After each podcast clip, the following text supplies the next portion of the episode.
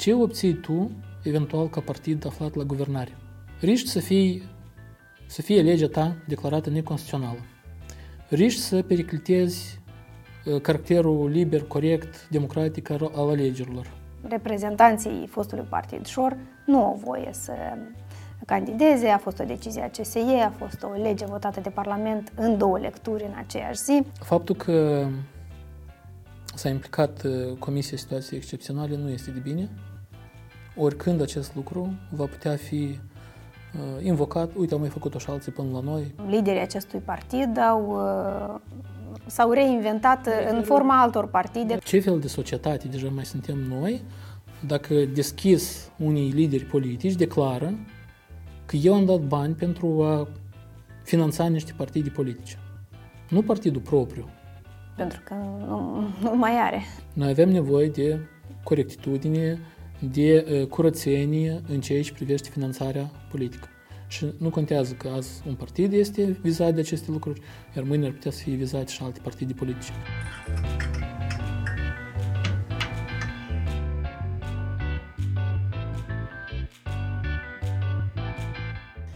Bună ziua și bine v-am regăsit la podcast ZDC. Peste o lună, în Republica Moldova vor avea loc alegeri locale generale, în cadrul cărora cetățenii își vor alege primarii și consilierii locali. Pe 6 octombrie a început deja campania electorală, fapt ce înseamnă că cei care s-au înregistrat în calitate de candidați pot deja să-și facă campanie, să-și facă reclamă, dar până acum deja au fost constatate unele abateri, unele încălcări Uh, ale legislației electorale uh, de către misiunea Asociației Promolex, cea mai mare misiune de monitorizare a alegerilor locale. Despre aceste încălcări discutăm cu domnul Nicolae Panfil, uh, șeful acestei misiuni de monitorizare. Bună ziua, bine ați venit la Ziarul de Gardă și la podcast ZDC. Bună ziua și mulțumesc pentru invitație. Domnule Panfil, iată, acest scrutin are loc cumva în condiții neobișnuite, nu neapărat cele mai calme și stabile condiții în care se află acum Republica Moldova. Suntem uh, în stare de urgență în condițiile în care este război în țara vecină, în Ucraina. Um, avem noi reglementări electorale și avem și o decizie a unei uh, a Curții Constituționale referitoare la declararea neconstituționalității unui partid, și anume Partidul Politic Șor. Um, să începem a discuta despre deciziile legate de acest partid, pentru că Curtea Constituțională s-a pronunțat săptămâna aceasta uh, declarând sau constatând că o lege pe care Parlamentul a adoptat-o uh, și în care se spunea că membrii partidului Șor, declarat neconstituțional, nu au voie să candideze în alegeri, această lege a fost declarată neconstituțională. A urmat imediat reacția ale instituțiilor statului, prin care s-a reconfirmat acest fapt că reprezentanții fostului partid Șor nu au voie să candideze, a fost o decizie a CSE, a fost o lege votată de Parlament în două lecturi în aceeași zi. Cât, cât de democratice, iată, vi se par aceste acțiuni ale instituțiilor statului? Vorbind în contextul general pe care l-am descris. Da, sigur că aceste alegeri sunt uh, cumva neobișnuite în comparație cu alte scrutinii, pentru că, de fapt, uh, cred că este pentru prima dată, dacă nu greșesc, când uh, alegeri locale generale sunt organizate în stare de urgență, în, într-o stare de urgență care, iată, deja a opta sau a noua oară a fost extinsă această perioadă și nu prea mi-amintesc eu ca anterior, deși am mai avut alegeri organizate în stare de urgență, să fi fost astfel de implicații eh, directe, să spunem așa, în eh, actul de organizare și desfășurare a alegerilor. Eh, sigur că contextul în care ne aflăm este unul diferit, el întotdeauna a fost unul complex, ca să nu mă repet sau să nu zic că, că este unul foarte complex neapărat, el întotdeauna a fost niște contexte foarte și foarte interesante, să zic așa, pentru fiecare scrutin în parte și în 2019 ne amintim și la locale, dar și la cele parlamentare. Ce este diferit acum de această dată este într-adevăr că avem declarat un partid politic uh, neconstituțional, un partid politic care, uh, să amintim uh, ascultătorilor, a fost declarat neconstituțional pe motive sau ținând cont de argumente ce, țin, ce vizează finanțarea ilegală a acestui partid politic, finanțare care, așa cum a menționat Curtea, ar aduce atingere inclusiv principiilor statului de drept, securității naționale și așa mai departe. Și iată, în acest context, vedem că de fapt avem o luptă strânsă între fostul partid, dacă putem să spunem așa, Șor, și uh, conducerea liderii acestui partid și uh, cei care se află la guvernare, care au venit cu promisiunea de a face ordine inclusiv pe acest subiect în țară. Și chiar astăzi, în cadrul conferinței de presă, da, pentru că astăzi ați prezentat uh, Exact, am prezentat uh, raportul, raportul numărul 2. de monitorizare. Și chiar astăzi, în cadrul conferinței de presă, am ținut încă o dată să amintesc și de acest context în care ne aflăm, pentru că, cred eu, nu este suficient să vorbim doar despre aspectele legale care sunt foarte importante în această perioadă și cu toții trebuie să urmăm uh, buchea legii, dar și spiritul legii, dar este la fel de important să înțelegem care este acest context. Și Aici am reamintit inclusiv astăzi în conferința de presă, spuneam, despre faptul că noi am monitorizat de mulți ani, sau de mulți ani deja monitorizăm și constatăm niște lucruri foarte și foarte serioase și foarte și foarte grave în ceea ce privește finanțarea uh, politică în Republica Moldova. Și da, uh, sigur că primul partid sau un partid care a fost vizat a fost Partidul Șor, asta nu înseamnă că nu au fost încălcări și din partea altor partide, dar acest partid, într-adevăr, așa cum a fost reținut și în uh, hotărârea Curții Constituționale, a fost unul în care, sau care, practic, în toate alegerile uh, a ieșit cu, cu cuie, a ieșit cu probleme.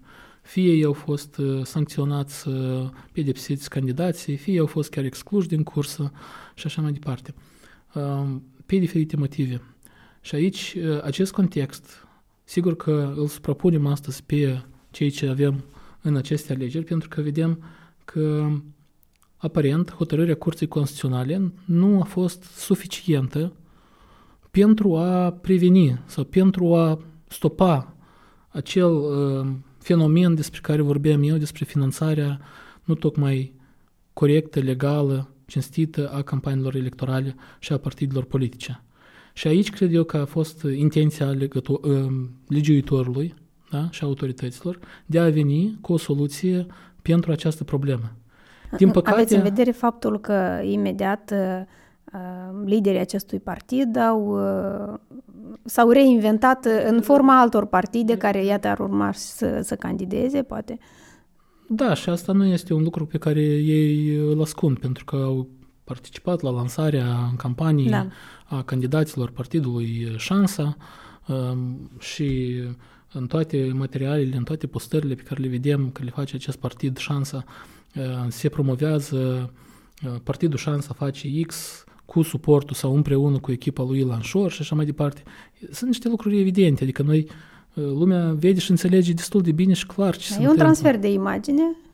Exact, exact. Și atunci, cum spuneam, autoritățile au încercat să vină cu niște soluții atunci când au adoptat acea lege în ultima zi de sesiune parlamentară, legea 220 pare, pare misia, um, prin care au încercat să impună niște restricții pentru persoanele uh, care au fost în conducerea executivă a partidului, dar și pentru persoanele care au fost uh, aleși locali, primari, consilieri, etc. Uh, noi încă de pe atunci am avertizat sau am atras atenția legiuitorului că o să fie probleme o să fie probleme cu proporționalitatea acelei măsuri, acelei legi, pentru că nu aveai cum să demonstrezi faptul că o persoană care este consilier sau primar, care a fost partea divină de responsabilitate uh, nemijlocită în luarea unor decizii, de exemplu, la nivelul partidului și de ce această persoană răspunde în egală măsură cu cei care au fost uh, efectiv liderii partidului. Da? Și care sunt vizați chiar în dosare penale, unii dintre ei. Inclusiv, inclusiv. Și atunci Curtea exact acest argument l-a reținut de neproporționalitate și de aici și alte argumente care în principiu au și dus la declararea neconstituțională. E adevărat, nu din prima dată, pentru că ține minte că a fost o A mai fost o sesizare. A, a fost o operă în două, în două etape, să spunem așa. Da, și abia la sesizare repetată, practic, în ajun de finalizare perioadei de înregistrare, pe data de 3 s-a reușit a emite o hotărâre care, cum am spus, a fost una de declarare neconstituțională. Ei, după asta, desigur că am văzut tot ce, cu toții ce a urmat, Parlamentul, dar și uh, Comisia Situații Excepționale uh, și-au anunțat categoric uh, cumva dezacordul cu această situație, nu neapărat cu hotărârea Curții Constituționale, dar dezacordul cu această situație și au uh, anunțat că vor veni cu măsuri.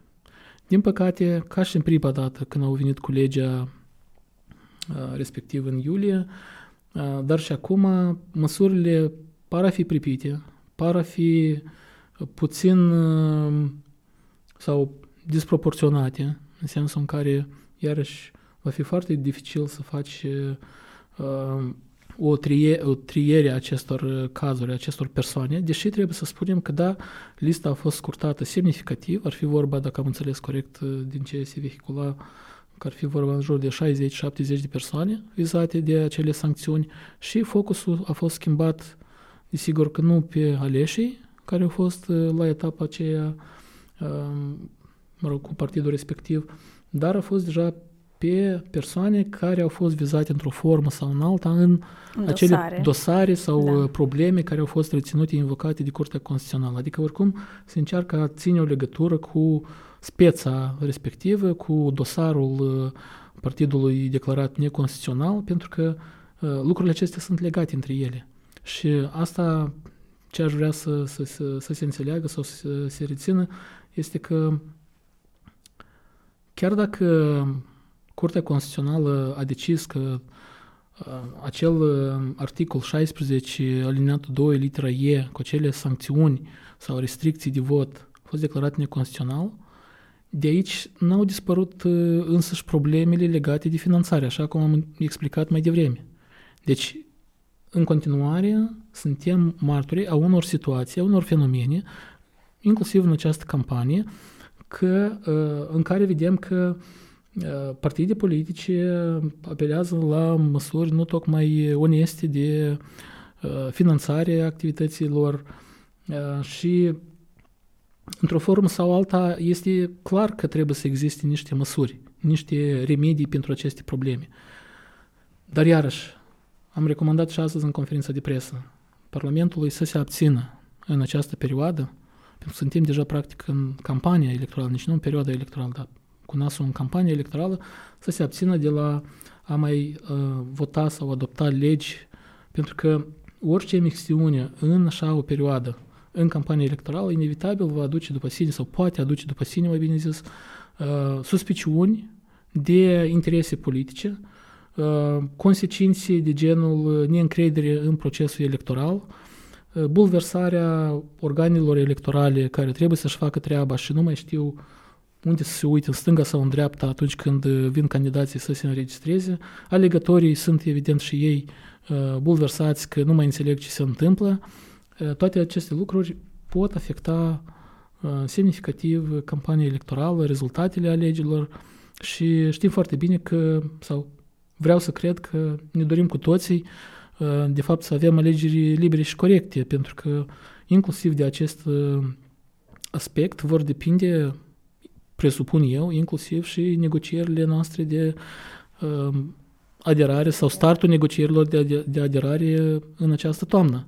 Deci trebuie să fim foarte atenți cu ce pași, cu ce acțiuni mergem în întâmpinarea sau în rezolvarea acelor probleme. Da, um, ar fi putut um, elabora o lege mai um, bună, ca să zic așa, o lege care să corespundă tuturor rigorilor, astfel încât să nu fie Uh, declarată neconstituțională sau mai bine nu ar fi venit deloc cu niciun fel de lege cu asemenea restricții, pentru că să restricționezi dreptul de a fi votat este o, o situație destul de gravă, adică... Sigur, sigur că este o întrebare absolut uh, corectă și pertinentă și ne-am pus-o și noi de, cred că, sute de ori în această perioadă. De ce? De ce? Pentru că cu toții cunosc, mă refer la politicienii acum din Parlament, care au adoptat această lege, cu toții cunosc care sunt principiile, standardele internaționale, cu toții cunosc de codul bunilor, uh, uh, codul de bună conduită în materie electorală, da? prevederile acestui cod, care se spune foarte clar și uh, inclusiv în legislația noastră avem prevederi care ne spun că nu atingem legislația electorală cu un an înainte de alegeri. Sigur că acolo sunt niște uh, elemente specifice care nu trebuie atinse. Ne referim la sistemul electoral în sine, ne referim la circunscripțiile electorale și așa mai departe, ca să nu se facă manipulări în acest sens. Asta sunt măsurile de protecție. Dar am spus-o, spre exemplu, în primul raport, în opinia noastră, dreptul de a fi ales, ca și dreptul de a alege, mi se par foarte important, în special dacă vrem să vorbim despre o competiție adevărată, despre democrație, ori democrație înseamnă competiție până la urmă. Deci nu poți să te joci cu așa elemente în ajunul alegerilor. Să amintim că data alegerilor era deja stabilită când s-a votat acel proiect de lege, iar pe data de 7 august a început perioada electorală și legea, dacă nu greșesc, a intrat în vigoare, pare mi se, după începutul perioadei electorale, adică foarte și foarte aproape. Se creează un precedent periculos pentru uh, viitoarele alegeri, de exemplu? Eu vreau să cred că noi să găsim soluții, noi ca societate, acum mă refer nu neapărat la politicieni, pentru că am văzut că, din păcate, uneori politicienii, soluțiile care le propun, fie nu sunt gândite bine până la capăt, fie poate mai au și alte nuanțe. Uh, eu mă refer aici ca societate și uh, mă refer implicit și la instituțiile noastre. Vreau să cred că vom avea instituții puternice care vor putea să curme fenomenul ăsta despre care vorbeam, finanțarea ilegală. Pentru că noi am avertizat, cred că și cu un an înainte de aceste alegeri, diferiți actori, inclusiv în Parlament, când am avut ocazia să discutăm uh, cu deputați sau uh, în uh, medii de experți, despre faptul că aceasta va fi o temă trend în campania electorală care urmează. Și iată s-a adeverit că așa este. Eu mi-aș dori ca acest subiect să nu mai fie o temă trend pentru următorul scrutin. Adică să avem uh, o ordine, să cunoască toți concurenții electorali că există lege și ea se aplică. În acest sens, uh, chiar uh, vreau să cred că acele prevederi legale noi care sunt uh, introduse în codul electoral pentru a asigura o mai bună uh, Uh, supraveghere și control a finanțării politice vor începe să funcționeze la plină capacitate și Comisia Electorală Centrală va arăta rezultate bune în acest sens, pentru că așa suntem noi, învățăm democrația, trebuie să întâi să ne se arăte din deget, eventual să fim, uh, nu știu, avertizați, penalizați cumva, ca după ce să ne învățăm. Eu vreau ca această cale, sau sper că această cale să fie cât mai scurtă. Uh pe de altă parte, autoritățile ar putea argumenta că în felul ăsta este modul lor de a lupta cu finanțarea ilegală. Să nu permiți persoanelor care, iată, avem o hotărâre a Curții Constituționale care spune că uh, partidul a admis ilegalități uh, grave în privința finanțării, uh, să nu admiți aceste persoane care au administrat un asemenea partid în funcții elective, în funcții importante în stat cum am spus, eu înțeleg uh, intenția autorilor. O înțeleg intenția lor. Uh, problema este că nu este suficient să ai doar, doar intenție. Trebuie să ai și capacitate, și suport pentru măsurile pe care le implementezi. Suport aici mă refer inclusiv din partea, nu știu, să zic, altor partide politice, a societății civile. Suportul nu la nivel de eu sunt cu ăsta sau sunt împotriva ăstuia, la nivel de idei, la nivel de soluții care se propun. Da? Vă spuneam că noi am încercat în Parlament, atunci uh, s-au făcut totuși consultări publice, uh, deși au fost uh, criticate și ele că au fost insuficiente, dar s-au făcut niște consultări publice în care noi am avertizat, am atras atenția Parlamentului, am recomandat, de fapt, eliminați consilierii, aleșii în general, persoanele cu funcții alese din acel proiect de lege. Să rămână eventual doar persoanele cu funcții de răspundere în cadrul partidului, pentru că asta era cumva și legătura, firul roșu care e legat de hotărârea Curții Constituționale, care a reținut faptul că, da, anumite persoane din conducerea partidului ar trebui să poarte o fel de răspundere pentru uh, faptul că partidul a ajuns într-o așa situație și a provocat anumite uh, eu știu, probleme în, în societate. Uh, asta se întâmplă când nu se ascultă. Asta se întâmplă când nu se consultă. Și din păcate și proiectul de ieri care a fost adoptat în Parlament, în două lecturi, în regim de urgență, fix pe calea aceasta. Acum să vedem cum o să funcționeze acest proiect. Dar mm. deja sunt semne da, de întrebare. Da, ați înțeles uh, cum, cum ar urma să fie aplicat, uh, din câte uh, s-a, s-a văzut sau s-a declarat, uh, Comisia Electorală Centrală ar urma să facă lista persoanelor care nu pot fi admise în, uh, în această cursie electorală. Uh, Comisia Electorală Centrală va primi informații sau niște liste, de fapt, de la diverse instituții. Serviciul Informației și Securitate, Procuratura Anticorupție, CNA, pe care ea le va compila. Deci, din câte cunoaștem noi, ar fi vorba, vorba se pare, de vreo 3-4 liste și Iată, comisia, care vor fi suprapuse care și... vor fi suprapuse pentru că posibil aceleași persoane să fie în diferite în liste, liste prezentate diferite, de diferite da. instituții și așa mai departe. Problema sau problemele pe care noi am despre care noi am vorbit astăzi în conferința de presă este că sau un dubiu ține de legalitatea și constituționalitatea măsurilor de restricționare a dreptului de a fi ales. Și aici nu putem să nu observăm în acest sens cumva niște similitudini deja cu hotărârea Curții Constituționale care a fost declarat, adică prin care prin articolul care 16 alineatul 2 litera E a fost declarat neconstituțional. Adică, de fapt, noi înțelegem că aceleași persoane figurau sau ar fi figurat și în cazul acela și în cazul ăsta, probabil se va avea în vedere aceleași persoane, da? Deci cam aceleași motive ar fi fost la bază și într-un caz și în altul. Și atunci, dacă acolo s-a spus că sunt uh, dubii sau este neconstituțional, de ce am insista aici încă o dată cu aceleași motive? Da, ne putem pomeni cu o situație similară acum chiar deja în campanie electorală să fie uh, o sesizare la Curtea Constituțională, să fie o decizie a Curții Constituționale prin care să iarăși să fie anulată această lege și este ce, posibil. ce este posibil. s-ar, cu ce consecințe. Este posibil, uh, este posibil să fie atacată și uh, dispoziția Comisiei Situații Excepționale, este posibil să fie atacată la Curtea Constituțională și legea respectivă. Um, dacă asta se va întâmpla, va rămâne de văzut. Cert este că perioada de, sau termenul de registrare se încheie. Exact. Și mai departe deja...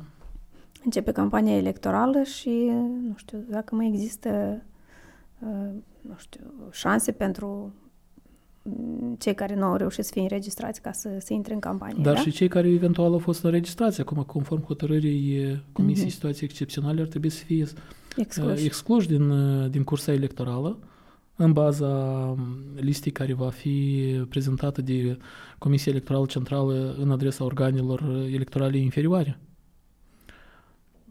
Deci nici pe departe nu s-a terminat această epopeie. Și asta se întâmplă, încă o dată, repet, când, când se adoptă legi sau se adoptă măsuri care nu sunt suficient de bine și din timp planificate și gândite. Pentru că cu totul o alta, cu siguranță ar fi fost, probabil, um, atitudinea față de o astfel de problemă și soluțiile care se propun cu un an înainte de alegeri. Eu înțeleg că noi aveam hotărârea Curții Constituționale privind declararea neconstituționalității Partidului Ușor abia în iunie adoptată. Și n-a fost acest timp. Asta este un argument. Sigur că este. Dar dacă pui în balanță, dacă stai să cântărești, ce obții tu, eventual, ca partid aflat la guvernare? Da? Riști să, fii, să fie legea ta declarată neconstituțională. Riști să periclitezi Uh, caracterul liber, corect, democratic al alegerilor. Da? Riști să fie luat în vizor de către partenerii internaționali, în speță vorbind de Comisia de la Veneția, de exemplu. Pentru ce îți trebuie această imagine negativă? Pentru ce îți trebuie aceste consecințe? Da? Dacă pui în balanță lucrurile astea și le analizezi din timp, te mai gândești poate, dar poate nu trebuie să merg cu măsurile acestea. Poate sunt alte căi prin care se poate rezolvat o astfel de problemă. Și noi suntem adepții mai curând a soluțiilor instituționale, în sensul în care ne dorim instituții puternice care să facă față corupției. Corupției de toate felurile, inclusiv corupției electorale, corupției politice. Vă referiți la niște nu știu, decizii de judecată în evident, dosarele care au fost evident. inițiate deja? Pentru asta avem nevoie de procuratură puternică uh, cu decizii pe aceste Dosarele sunt și... în instanță, e adevărat că nu foarte de mult timp uh, expediate, de exemplu pe finanțarea ilegală a Partidului Ușor și pe câțiva dintre frontașii acestui partid. Dar da, în cazul în care ar fost decizii, legea automat le interzicea să fie candidați, nu? Așa e stipulat, dacă există o hotărâre de judecată în privința unei persoane. Da, este nevoie de o hotărâre care să fi fost verificată inclusiv, să zicem așa, la etapa cel puțin a curții de apel. Dar așa cum la noi lucrurile trenează și în acest domeniu, înțeleg că o să mai dureze până să vedem aceste măsuri instituționale și atunci avem ceea ce avem. Um, dacă să mai rămânem doar un pic la subiectul privind uh, finanțarea partidelor, um, partidele sunt finanțate în prezent în Republica Moldova și de la bugetul de stat, anume uh, cu scopul de a crea mai multă transparență în acest domeniu și ca partidele să raporteze venituri, cheltuieli, uh, surse um, ne putem întreba dacă iată, această normă funcționează în, care, în cazul în care vedem că există atâtea ilegalități în acest domeniu și dacă statul mai merită să dea bani pentru formațiunile politice. Eu aș zice că norma funcționează și cred cu tărie că acest exemplu care îl avem în uh, cazul Partidului Șor, care a fost declarat neconstituțional, nu neapărat sau sunt convins că nu demonstrează că norma nu funcționează. Deci, din contra. Noi am văzut cum Partidul Șor, de fapt, nici nu i-a fost, uh, nu știu, i-a fost indiferent de banii uh, de care urma stat. să-i primească de la bugetul de stat, da, pentru, pentru că ei că erau uh, fost excluși de la sancționați finanțări. sau au fost de mai multe ori sancționați pentru încălcări legate de, în principal, de finanțarea lacunară sau Uh, transparența lacunară a finanțării, uh, de corectitudinea finanțării și așa mai departe și uh, atunci când s-au adunat mai multe sancțiuni de acest gen, într-un moment dat chiar nici nu aveau de primit un leu de la bugetul de stat. Și cu toate acestea am văzut că nu au suferit uh, dramatic sau nu au suferit, uh, nu au plâns din cauza acestor măsuri. Din contră, au continuat, au perpetuat uh, o atare comportament. Uh, legea respectivă este menită și trebuie să spunem că legile în general sunt făcute cu uh, bună credință și sunt, sau trebuie făcute cu bună credință și făcute pentru oameni și instituții, partide în cazul dat de bună credință. Ele, uh, legea are rolul să-i ajute sau să ajute acele partide care uh, vor să crească, care participă astăzi la niște alegeri, mâine o să participe sau poi mâine la alte scrutine și uh, din puținul acesta de voturi care îl iau la început, că nimeni nu se trezește deodată cu suportul majoritar. Deci tu începi să-ți faci un, un mic buget din care poți să-ți întreții un oficiu, două, trei persoane care să lucreze, să faci niște activități de partid pentru care nu aduci neapărat bani de acasă, dar contribuim noi cu toții cetățenii. Asta este investiția noastră ca cetățeni în uh, democrație, dacă doriți. Și eu nu cred că aici noi trebuie să avem dubii sau păreri de rău în legătură cu acest fapt. Noi trebuie să luptăm cu cei care abuzează de acești bani, noi trebuie să luptăm cu cei care uh, își finanțează activitățile, partidele din surse ilegale. Și atunci și cei care îți finanțează la bugetul de stat și încearcă să colecteze și aici pe loc acasă donații mici de la suporteri sau cotizații de la membri, se vor simți și ei, cum să zic, uh, protejați pentru că nu poți să faci competiții, concurență, evident, unui partid care operează cu milioane în negru, da? Și tu, un partid care ești abia începător și ai participat poate la câteva scrutine, ai adunat câțiva legători și ai primit câțiva bănuți din asta. Eu am spus-o și asta în conferința de presă, cât de, sau ce fel de societate deja mai suntem noi dacă deschis unii lideri politici declară că eu am dat bani pentru a finanța niște partide politice. Nu partidul propriu. Pentru că nu, nu mai are. Da. Vă referiți la domnul Ilan Șor, care după ce Procuratura Anticorupție, iar apoi uh, Arina Spătaru de la ALDE a declarat că a făcut, a participat la o investigație Dacă în alegerile precedente sau în anii precedenți și a primit bani de la el. Da. Dacă în alegerile precedente sau în anii precedenți noi cumva auzeam, erau vorbe prin târg, cum s-ar spune, da, că se întâmplă așa ceva. Iată acum un lider a unui fost partid, acum declarat neconstituțional, declară deschis el singur că face lucrul ăsta și își cere banii înapoi. Deci, cât trebuie să mai tolerăm astfel de situații? Și făcând aceste declarații, cumva normalizează această situație, uh, vorbind despre ea ca despre o chestie absolut obișnuită și care nu ar avea conflicte cu legea.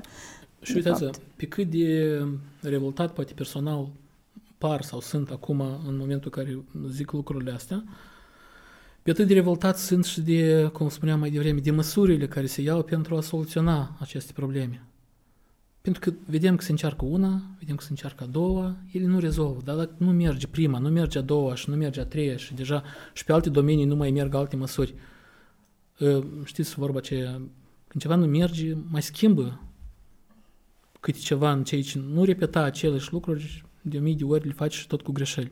Adică uh, noi nu o să putem să pretindem că suntem o societate democratică dacă pur și simplu așa o să ignorăm, de exemplu, pentru că procedurile astea nu s-au luat uh, din pod sau le-a inventat cineva de dragul că de să avem consultări publice că nu avem ce face.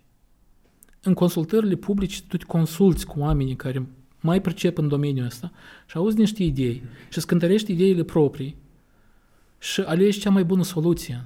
Nu spunem că noi trebuie să fim întotdeauna sau altcineva trebuie să fie întotdeauna ascultat, auzit, dar tu măcar ascult întâi și după aceea măsoară, cântărește de șapte ori, șapte tai. Dar la noi se primește cam, cam invers deseori și de aici și consecințele. Și atunci avem această critică pentru că aceste situații sunt sau pot fi ulterior oricând niște precedente foarte periculoase. Și din câte am văzut, uh, uh, însă și Comisia Electorală Centrală a dat aviz negativ la aceste uh, prevederi, iată, votate de, de Noi, Parlament. din ce am urmărit ieri în cadrul ședinței Comisiei Electorale Centrale, am văzut că nu s-a reușit a formula sau a vota pentru un aviz, dar proiectul de aviz care a fost discutat, în înțelegerea mea, dar și a colegilor mei, ce am, ce am văzut, ce am ascultat noi, părea destul de critic în adresa proiectului respectiv. Da, dacă, uh, foarte pe scurt, așa ca să fie clar, ce măsuri ar trebui să fie luate uh, eficiente, dar și corecte? Acum e greu de spus, dar cred că faptul că s-a implicat uh, Comisia Situației Excepționale nu este de bine. Oricând acest lucru va putea fi uh, invocat, uite, au mai făcut-o și alții până la noi, cândva în viitor și asta nu va da bine. Se creează precedente, după cum am spus. Uh, comisia respectivă este creată din oameni politici, membrii guvernului, mare partea lor. Deci, iarăși, e riscuri, de prim-ministru. riscuri am explicat de care, cel puțin de percepție că ar fi realizat lucrul ăsta cu un interes inclusiv politic. Uh, pe urmă, consultările despre care am vorbit, avizările, expertizările și așa mai departe. Și iarăși, pentru că suntem atât de aproape de sfârșitul perioadei sau practic se termină perioada de înregistrare, de asta și totul s-a întâmplat așa de repede. Și acum eu stau și mă gândesc, dar nu se putea de făcut ceva mai înainte? Mai înainte, nu neapărat acum, uh, în august, de exemplu, în perioada electorală. Da? Dar să te gândești, tu ai depus guvernul, mă refer, uh, contesta, uh, la Sesizarea. Curtea Constituțională sesizarea, hăt în urmă. Dacă nu merge pasul A, eu ce fac? Cu ce măsuri, cu ce instrumente lupți în continuare cu fenomenul?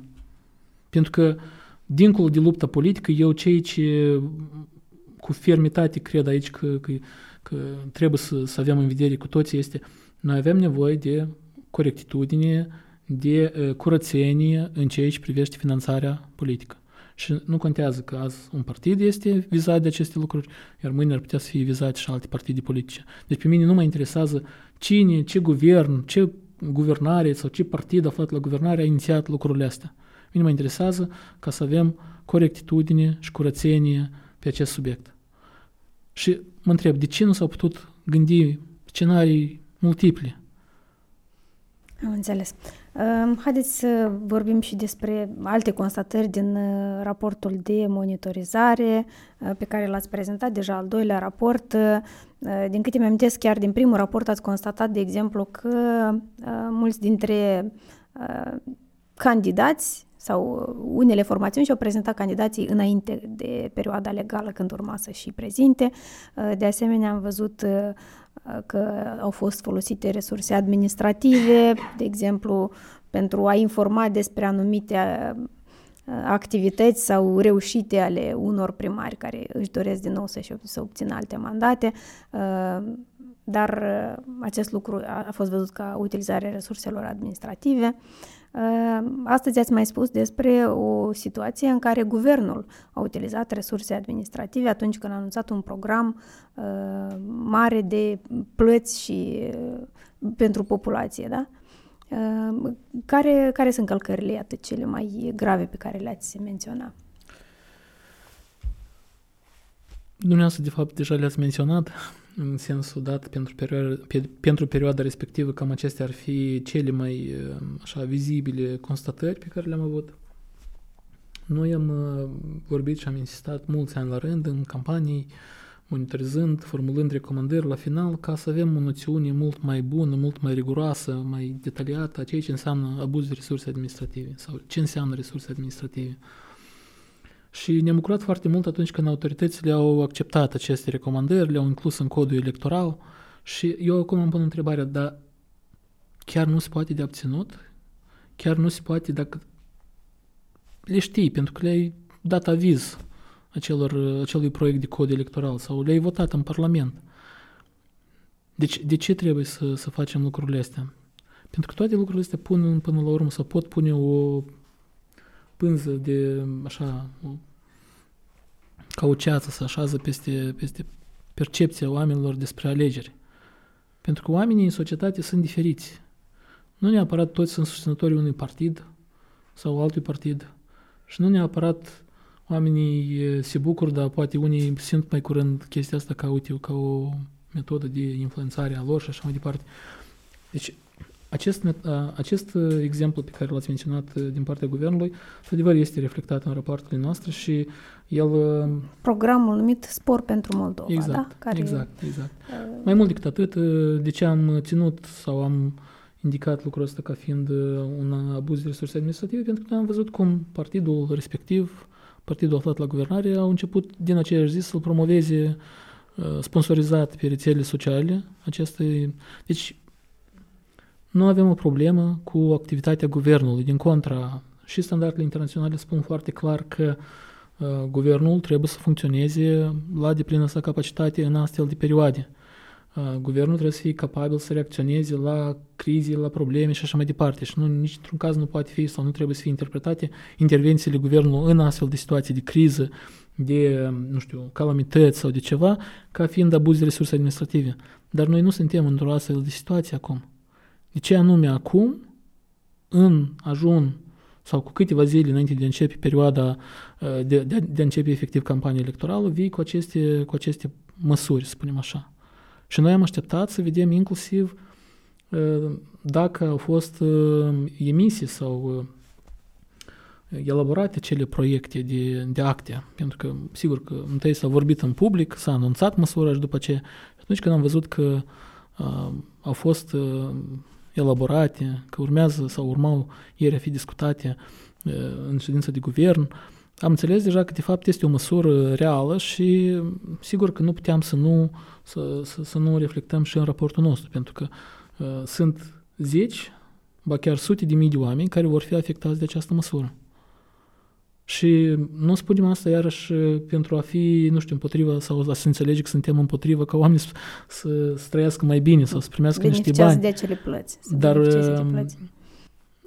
asta este legea și asta este uh, standardul după care trebuie să ne organizăm uh, alegerile. Toți concurenții electorali în campanie electorală trebuie să aibă șanse egale. Care sunt șansele egale? Dacă raportăm un partid aflat la putere, care are prăghiile, pâinea și cuțitul, și șansele pentru un alt partid care nu este aflat la putere. Și aici nu contează cât de mare Am este partidul. Că cineva că... din reprezentanții guvernului a negat faptul că e, are o tentă electorală această măsură.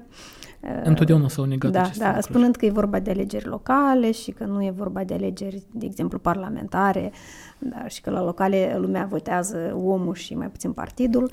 Nu contestăm lucrul ăsta, oamenii votează oameni. Întotdeauna votează oameni și mai ales la, la alegeri locale. Dar, iarăși, dacă este așa, de ce a trebuit acum să fie? Nu putea aștepta încă o lună sau două? Care e situația la nivelul capitalei? Și apropo, că, ca să fie da. clar încă și un moment că nu este sau nu poate fi vorba mm, doar de partidii care se află la guvernare, în sensul partidii mari, neapărat. Pentru că am avut azi un exemplu și de o, un caz mult mai localizat, să spunem uh-huh. așa, la Condrița, primarul cu o zi înainte de a-și depune dosarul uh, de înregistrare, o dat o dispoziție că el reduce tarifele la gaz uh-huh. cu efect retroactiv. Adică pentru iarna trecută sau cum? Din iulie încoace, de la ultimele tarife care au fost stabilite de Andrei. Dar unde este atribuția primarului în acest sens? Unde, de unde se iau banii, de unde se iau resursele? Pentru că abuzul le de resurse... sau le compensează? Că le compensează. Le, le, da. În sens că se reduc prin compensare. Da, da, da. da, da, da. Asta s-a avut în vedere. Uh, și aici uh, ne întrebăm de unde se vor lua banii eventual, dacă nu tot din banii bugetului, pentru că bănuiesc eu că nu-i va aduce primarul de acasă, sau dacă sunt în genere bani acolo, dar poate fi pur și simplu și o promisiune, eu nu știu despre ce este vorba la mijloc. În fine, uh, vreau să accentuez ideea mm-hmm. că sunt, nu contează, la alegeri locale în special, unde avem uh, sute de uh, primari în toată țara, în orice mică localitate lucrul ăsta se poate întâmpla, pentru că asta înseamnă abuz de resurse administrative, că tu ai acces la niște resurse la care nu au alții în campanie electorală și pe care tu le utilizezi pentru a-ți face imagine, pentru a câștiga eventual suport. Vă întrebam despre situația din capitală. Avem deja mai mulți uh, candidați înregistrați, inclusiv actualul primar, care, iată, și-a creat și partid, din care fac parte, mare parte, uh, tot angajații ai primăriei sau din administrația locală, pe care îl vedem, de exemplu, în ultimele zile foarte activ Uh, tăind panglici sau uh, uh, la diverse evenimente, lansând rute de autobuze, de troleibuze. Um, ce observații aveți aici în privința capitalei? Aici vreau să spun că noi avem o situație pentru prima dată în legislația noastră, în sensul că după modificarea codului electoral, atunci când s-au stabilit că pentru toți candidații începe campania din același moment, da? Avem... Adică anterior campania începea imediat ce te înregistrai, iar concurentul da, da. putea să vină mai târziu dacă se înregistra mai târziu. Acum toți încep într-o zi. Toți încep într-o zi și asta înseamnă că cei care, iată, eventual sunt în funcție și au depus dosarul, urmează să fie înregistrați sau au fost înregistrați deja, dar campania efectivă începe pe data de 6, ei, desigur că fiind în funcție, în exercițiul funcțiunii, trebuie să activeze. Oamenii au ales pentru ca ei să activeze. Alta este treaba dacă noi, și aici este elementul, când vorbim despre abuz de resurse administrative, trebuie să putem să demonstrăm sau să vedem intenția persoanei de a-și atrage cumva un suport în baza a ceea ce el face. Da? Și atunci noi am observat că primarul actual, spre exemplu, cum ați menționat dumneavoastră, este mult mai atent comparativ cu primul raport în chiar și în aceleași tăieri de panglici sau în aceleași acțiuni care, care se, se fac, este mult mai atent și nu iese în față în sensul în care să-și aroge în scop exclusiv electoral sau pur electoral aceste, aceste acțiuni. Și probabil că e foarte complicat sau de ce ai face-o uh, când lumea și așa știe că tu ești primar da? și tu ești candidat și sigur că în capul oamenilor lucrurile astea sunt conectate. Dar avem legislația, cum spuneam, și lucrurile încep a curge altfel din data de 6. Din data de 6, toți candidații care au și funcții trebuie să-și uh, suspende activitatea de primari sau de, de uh, orice altă funcție publică au, da? Există o listă specifică sau, mă rog, destul de largă, zic eu, în codul electoral, uh, care ne spune cine trebuie să-și suspende activitatea, inclusiv secretarii uh, locali, primarii, dacă candidează, evident. Ne referim doar la persoanele care candidează. Uh-huh.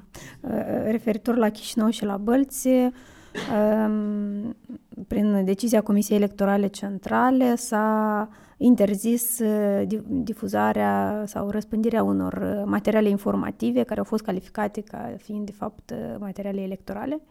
A fost așa o, o situație. Vă da? referiți la raportul întâi, cred că. Da, da, da. da. da. Da. A fost asemenea situații. Sigur că ce am apreciat noi și am spus-o și atunci și o repetăm de fiecare dată când este cazul, faptul că Comisia Electorală Centrală este proactivă în acest sens și reacționează prompt, la timp, încercând să nu neapărat să pedepsească, pentru că scopul legislației, țin eu să cred, că nu este cu tot din adinsul pedepsirea.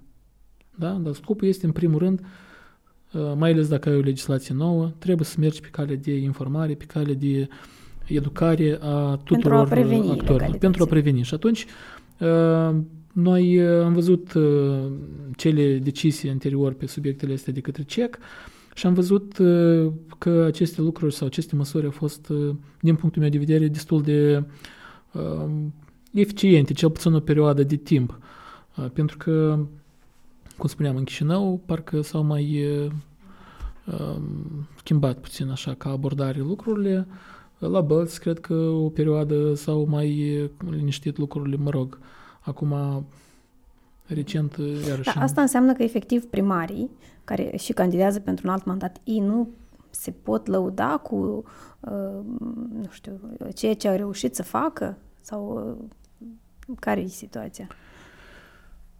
Sau e... Deci dilema sau disputa care a fost anterior și în prima perioadă sau în primul raport uh, reflectată și eventual discutăm iată și acum, uh-huh. văd, era că unii primari au încercat sau unele persoane în funcție au încercat să promoveze astfel de mesaje uh, de promovare ca fiind mesaje de interes public.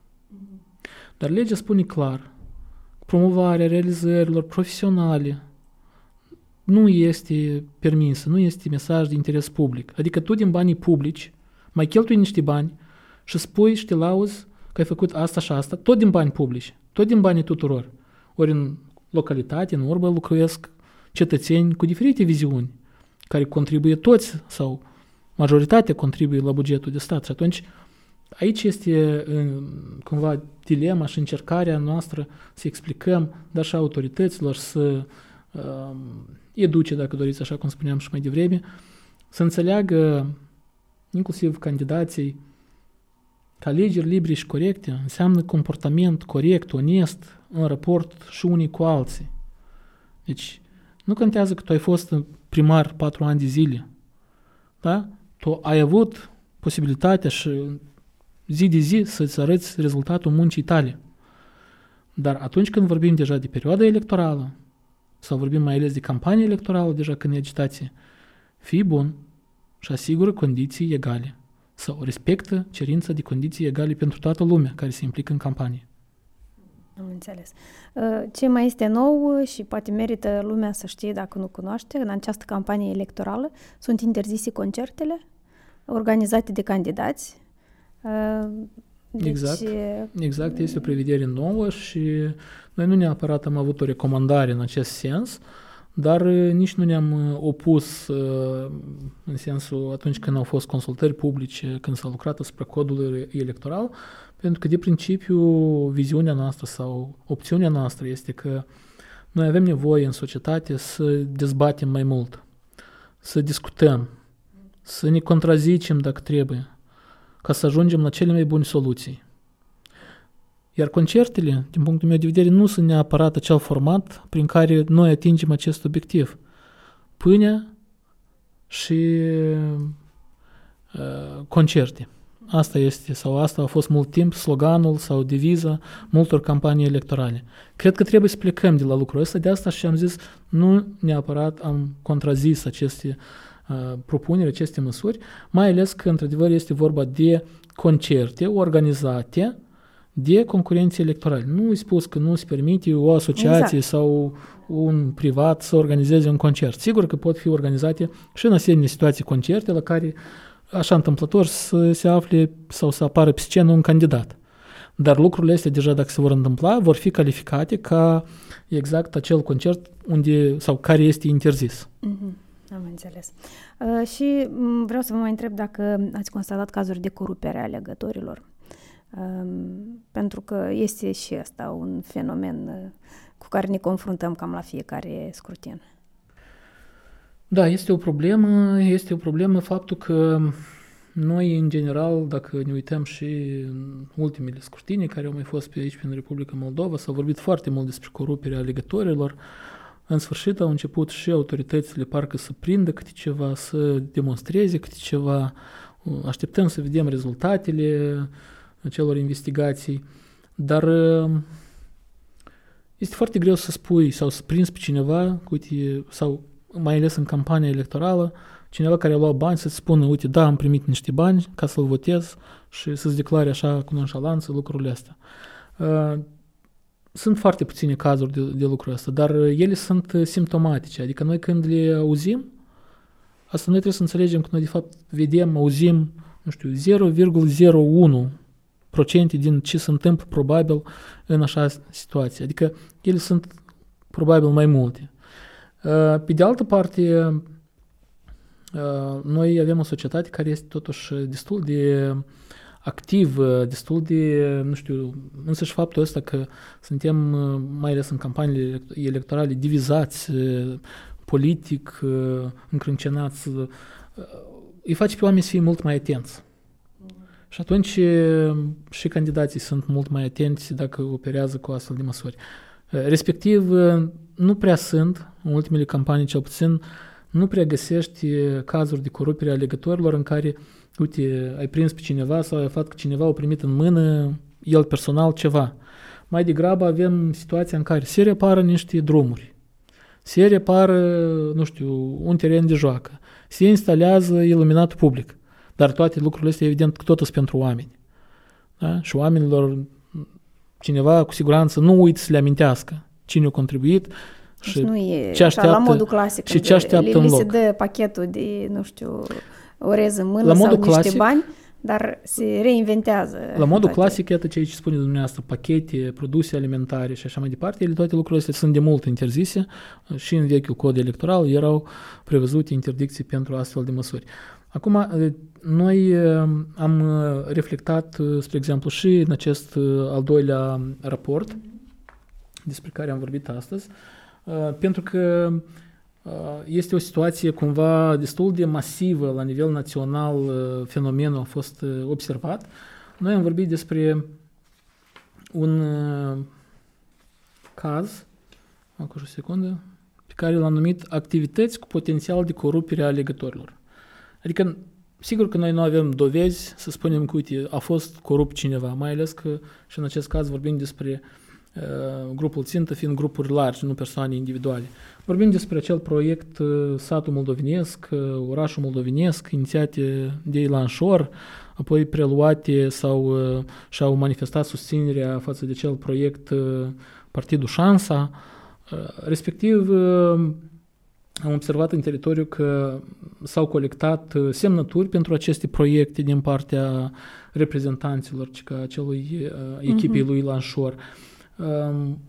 Deci asta noi, vedeți, noi vedem acest lucru ca fiind având o activitate cu alegătorii. un potențial de corupere a alegătorilor. Mm. Și când spun potențial, nu înseamnă că asta se va întâmpla. Dar există un risc major ca acest lucru să contribuie la, nu știu, schimbarea, influențarea opiniei alegătorilor. Și noi nu știm acum dacă el efectiv va da deja bani sau va da bani în această campanie electorală, deși uh, vedem că se fac diferite lucruri, se dau în uh, exploatare străzi reparate, alte lucrări de infrastructură și așa mai departe. numele echipei lui Ilan Șor, din câte am reușit să mai vedem.